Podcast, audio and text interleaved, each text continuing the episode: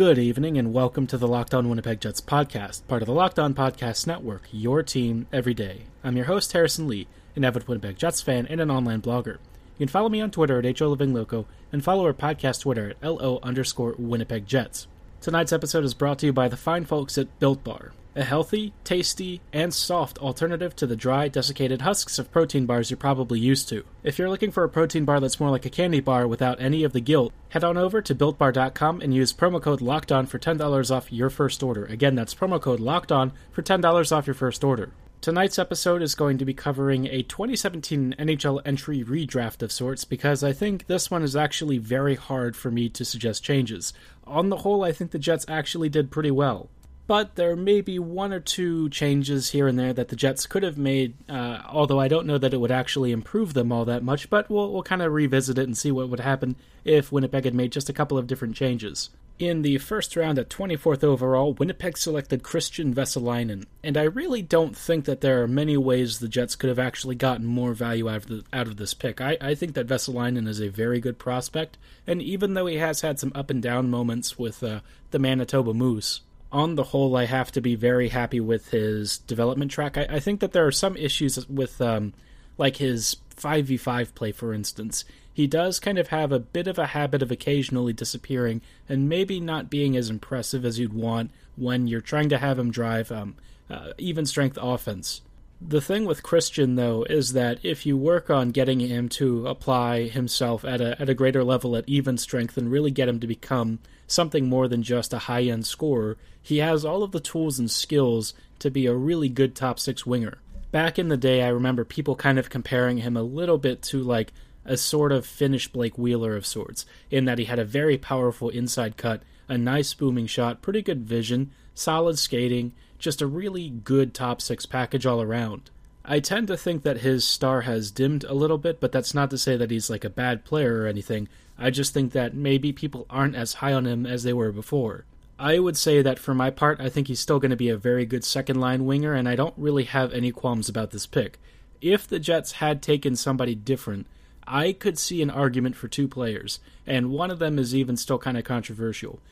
I think the first guy that the Jets could have taken instead was uh, center Morgan Frost. Frost, to put it lightly, is an unholy terror of offense, and every time I've watched this kid, he just seems to have a ton of magic in his stick. He's got great vision, a very nice shot, nice skating instincts, good offensive prowess, and when he is was in the AHL, I think he made the AHL All Star team last season or this year. Dude is an offensive dynamo, and he absolutely tore it up uh, with the Soo Greyhounds. So, I mean, this kid just seems to be a very gifted offensive package. He plays a premium position that the Jets don't have enough depth in, and he definitely has a, a talent trajectory that is of a high end first round, you know, first line kind of player. He is somebody who I think with time will be something special for the Flyers. Even with some less than stellar early results, he still managed 7 points in his first 20 NHL games, and that was kind of bouncing around a little bit. He did eventually end up, I think, on Giroux's flank, but, you know, on, on the whole, I think you have to be very happy with, you know, at 27th overall, getting somebody as good as Frost. And he is somebody who could potentially rival Vesalainen. The other guy that has an argument that is kind of an interesting question is Eeli Tolvanen. And Eeli is another Finnish winger with an unbelievable shot, uh, a beautiful one timer, and when he went to the KHL, he absolutely torched that league. When he came back to North America, Tolvanen was definitely not as good. The thing that I think people kind of struggle with is he's like a 20 or 21 year old now, and Tolvanen absolutely torched a men's league with an unbelievable shot and some fantastic scoring numbers, and then came back to the US and kind of disappointed. My take is that it's probably a bit premature to give up on him. Maybe something's going on with how Milwaukee is developing prospects. Maybe he's just having trouble acclimating back in North America. He was drafted out of the USHL from Sioux City, so I, I know that he is accustomed to like North American ice. Maybe he's just going through a bit of a rough patch or had some issue that kind of prevented him from being the best version of himself that he can be.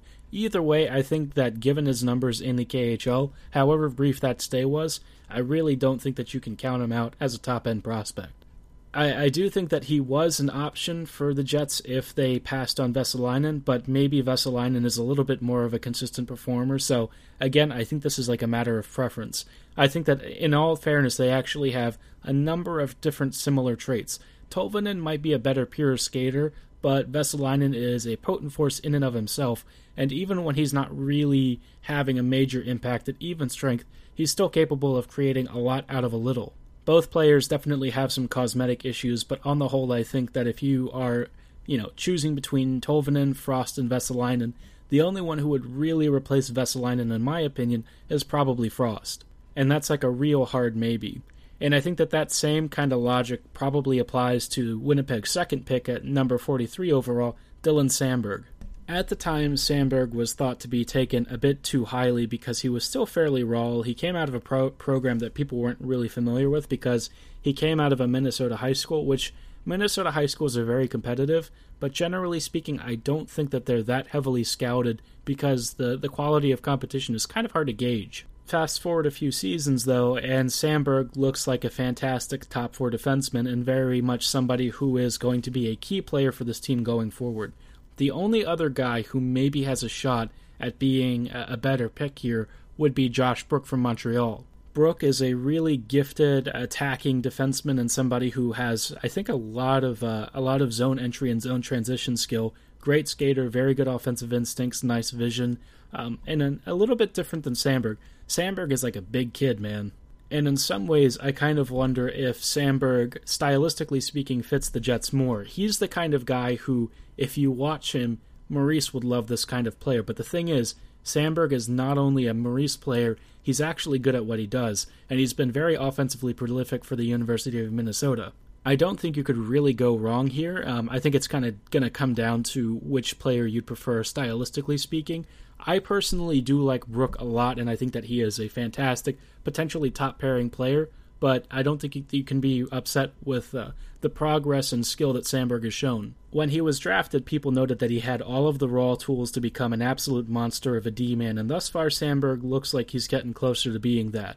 He's already committed to signing with the Jets, which was, in my opinion, a huge win, especially for a college kid who had a chance to go as a free agent that he upheld his commitment to the Jets and has signed, uh, you know, for next season for me is just an awesome transition, and I think that this is going to be somebody who the Jets rely on for a long time. Doesn't help that he's really funny when he gives his interviews. Speaking of things that I very much like that pack a ton of value, I've talked about Built Bar a little bit at the beginning of this podcast, but thought I'd go into a little bit more detail about why I think that they're one of the best protein bars that you can pick up. For one thing, Built Bars are actually soft and chewy, more like a candy bar that you're probably used to from like a Snickers or something.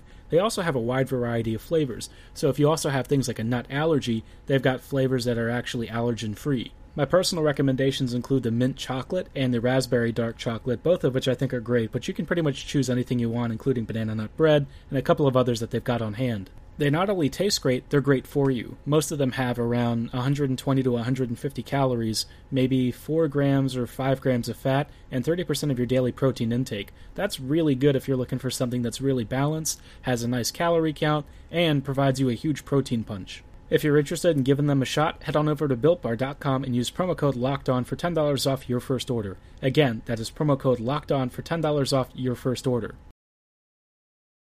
As we get deeper into the 2017 NHL draft, Winnipeg had a number of options to choose from. In the first round, you know, I think Winnipeg actually did pretty okay in rounds 1 and 2.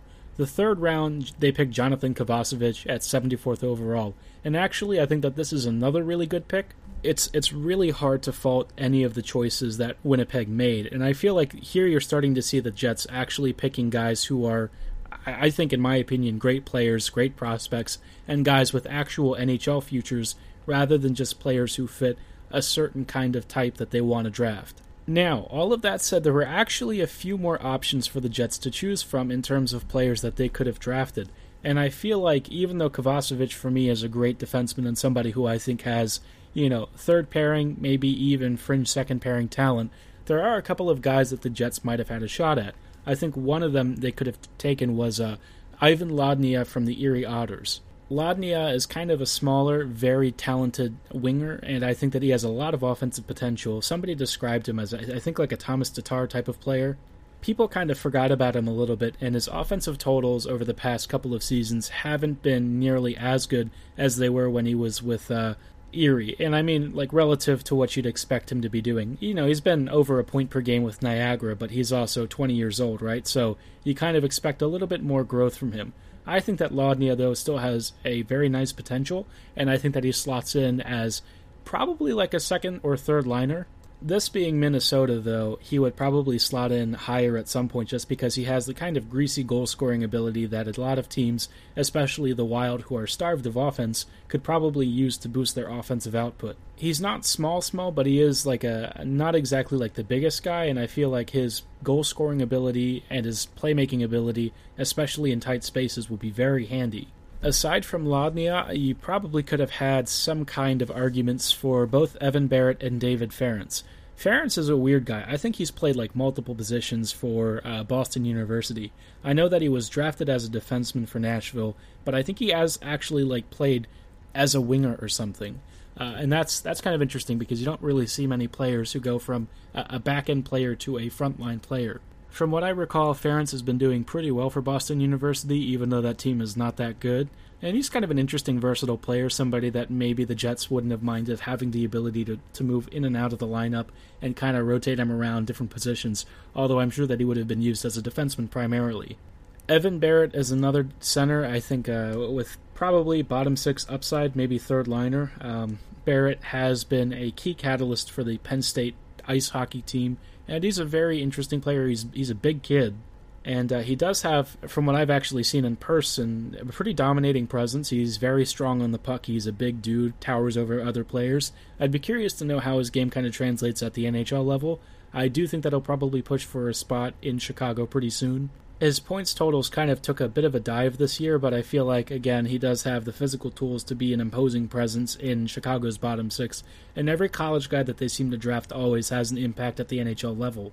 Beyond that, there's like Jack Rathbone, who looks like a pretty good prospect for Vancouver, another high school kid drafted in, and he's been playing for Harvard uh, at one point alongside Adam Fox. On his own, he looks to be a pretty good defenseman. I think he's been impressing in the training camps that they've had, so you know, all in all, you've had actually a, decent amount of choices. The last guy that would have been interesting is Mikey Anderson from uh, the Los Angeles Kings. And Anderson, I think his brother is Joey, um, but Mikey is a defenseman.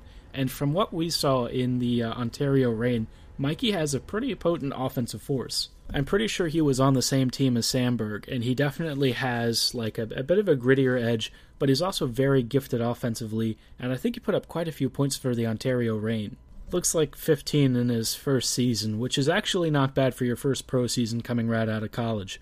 Mikey, I think, is somebody who has a you know very high work ethic, and that's something that a lot of coaches appreciate. Maybe he doesn't uh, have quite as high of an upside as Kovacevic. I really can't say. I think Kovacevic is a very talented player, and he has all of the tools to be a good top six defenseman. But you know, you could argue that some of these other guys, maybe like Ivan Lodnia or Evan Barratt, even uh, on the outside chance, somebody like Jack Badini from Anaheim system, all of those guys could have been a sensible pick. Now, this next pick is where things start to get a little bit interesting. At 105th overall, Winnipeg chose Santeri Virtanen.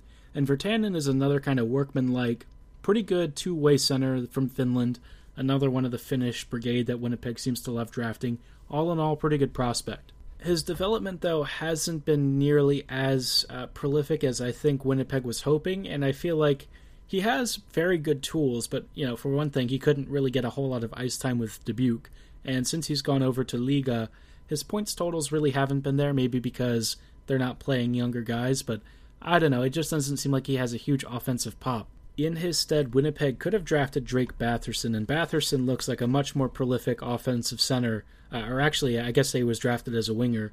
But uh, Batherson is very talented. He's been a very good player for the Sens already has 19 points in 43 games. And, you know, on a Sens team that's been starved of offense, to have a, a pretty decent scoring rate on that team is especially rare. He seems like he's got very good tool sets, a, a nice little stick handling ability, a good ability to read spatial awareness and, and be able to attack, especially in the offensive zone. He's got very solid skating, nice uh, nice shooting ability. So I, I think that he's a very good package for like a top six player or a middle six player, like a high end middle six guy if you have him on like your third line. My guess, though, is that he'll probably be a mainstay on uh, Ottawa's top six for a while, especially with the lack of offensive talent that they have right now. Winnipeg's next pick ended up being 136 overall, and they got Leon Gawanke. And I feel like, as far as picks go, I really can't suggest that there's a better choice here. The only other guy that the Jets might have had some kind of a shot at, if they really felt like it, was like uh, Sebastian Aho. Aho is one of those guys who has been passed over a couple of times in different drafts and only recently had the ability to crack an NHL lineup, I believe, with uh, the Islanders. Now, Aho is interesting because he is a very prolific offensive defenseman, especially when he was with uh, Skellefteå in, in Sweden.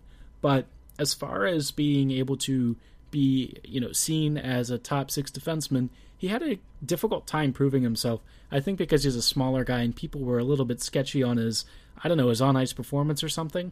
It's sort of funny because the Finnish Aho and he uh, used to play together, and they were actually, um, you know, I would say that uh, not not with each other per se, but like against each other during these U18 tournaments and whatever. And the Swedish Aho was very talented, but again, I think that people saw him as like an undersized defenseman, and they weren't willing to take a chance on him. That's obviously been something of a mistake because at the uh, lower AHL levels, he's been pretty productive, and at the eight or at the NHL level, he's looked like a pretty solid top four defenseman. The only trouble is he just hasn't had much of a chance to show it. Now, the reason I still think Gawanke makes more sense here is because Gawanke, I think, has the potential to have a top four upside, maybe even high end second pairing, and he's like a really offensively gifted blue liner. For a while, the thing with Gawanke was that he was very high event in both ends of the ice, which means that, you know, while he could create a lot, he also had a, a nasty habit of maybe going a little bit AWOL on some of his defensive reads his AHL performance has seen him round out a lot of his rougher spots, and he's still having a very productive year for the Manitoba Moose. Gawanke looks like a legitimate prospect and somebody who could actually crack this lineup sooner rather than later. He's also German, and we actually don't have that many German NHLers until the past couple of seasons. We've started to see more and more of these prospects coming from overseas. Leon is definitely very interesting and somebody who I want to keep a close eye on because I think that he has the potential to really anchor our second pairing alongside somebody like Samberg. Winnipeg has a couple more picks here, and at 167th overall, they drafted goalie Arvid Holm. Holm's one of those guys who I don't really know that much about, other than that at first he seemingly had um, a number of issues in his development track before he kind of stabilized. I think he's playing in one of the higher Swedish leagues now.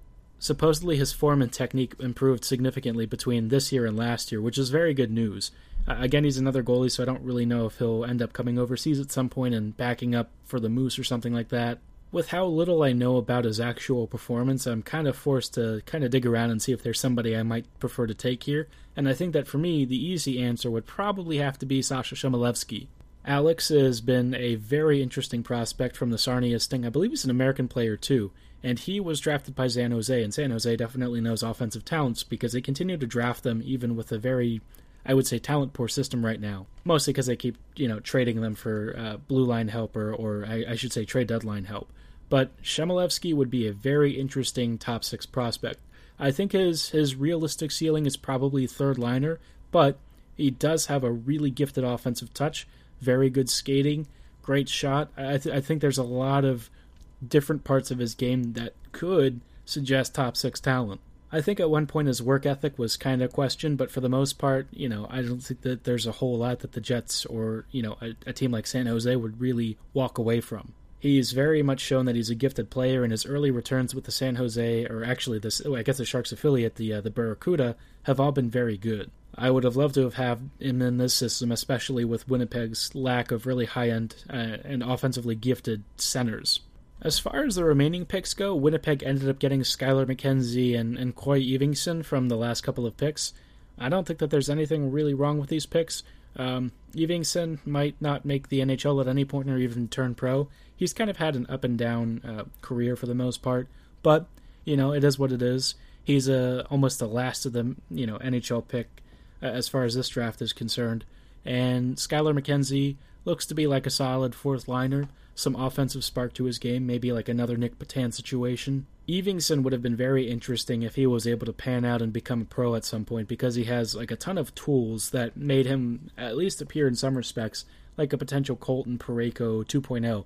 Of course, that part hasn't really panned out yet, but maybe down the road he kind of becomes a, a free agent that somebody picks up if he doesn't sign with the Jets. McKenzie's been pretty solid for the Moose and is somebody that I think if the Jets called up, they'd be happy to have him on their fourth line as a uh, a more offensively minded attacking depth player. considering both were seventh round punts and who was left on the board, I think you can be pretty happy with that overall. That's going to wrap our 2017 NHL redraft coverage. I think that you guys can tell that for the most part, Winnipeg did very well. We'll cover 2018 next if, to see if the Jets really could have done anything differently. I think that these are starting to be the drafts where Winnipeg doesn't have as many draft picks to use, but that doesn't mean that they still can't get some really intriguing talent at the places where they drafted, especially in retrospect. Hope you guys enjoyed the episode. Before you log off, be sure to head on over to our Locked On NHL National show, hosted by Sarah Avampado. Give it a listen. Hope you guys enjoy it. Be sure to like and subscribe as always. Have a great night and go Jets go.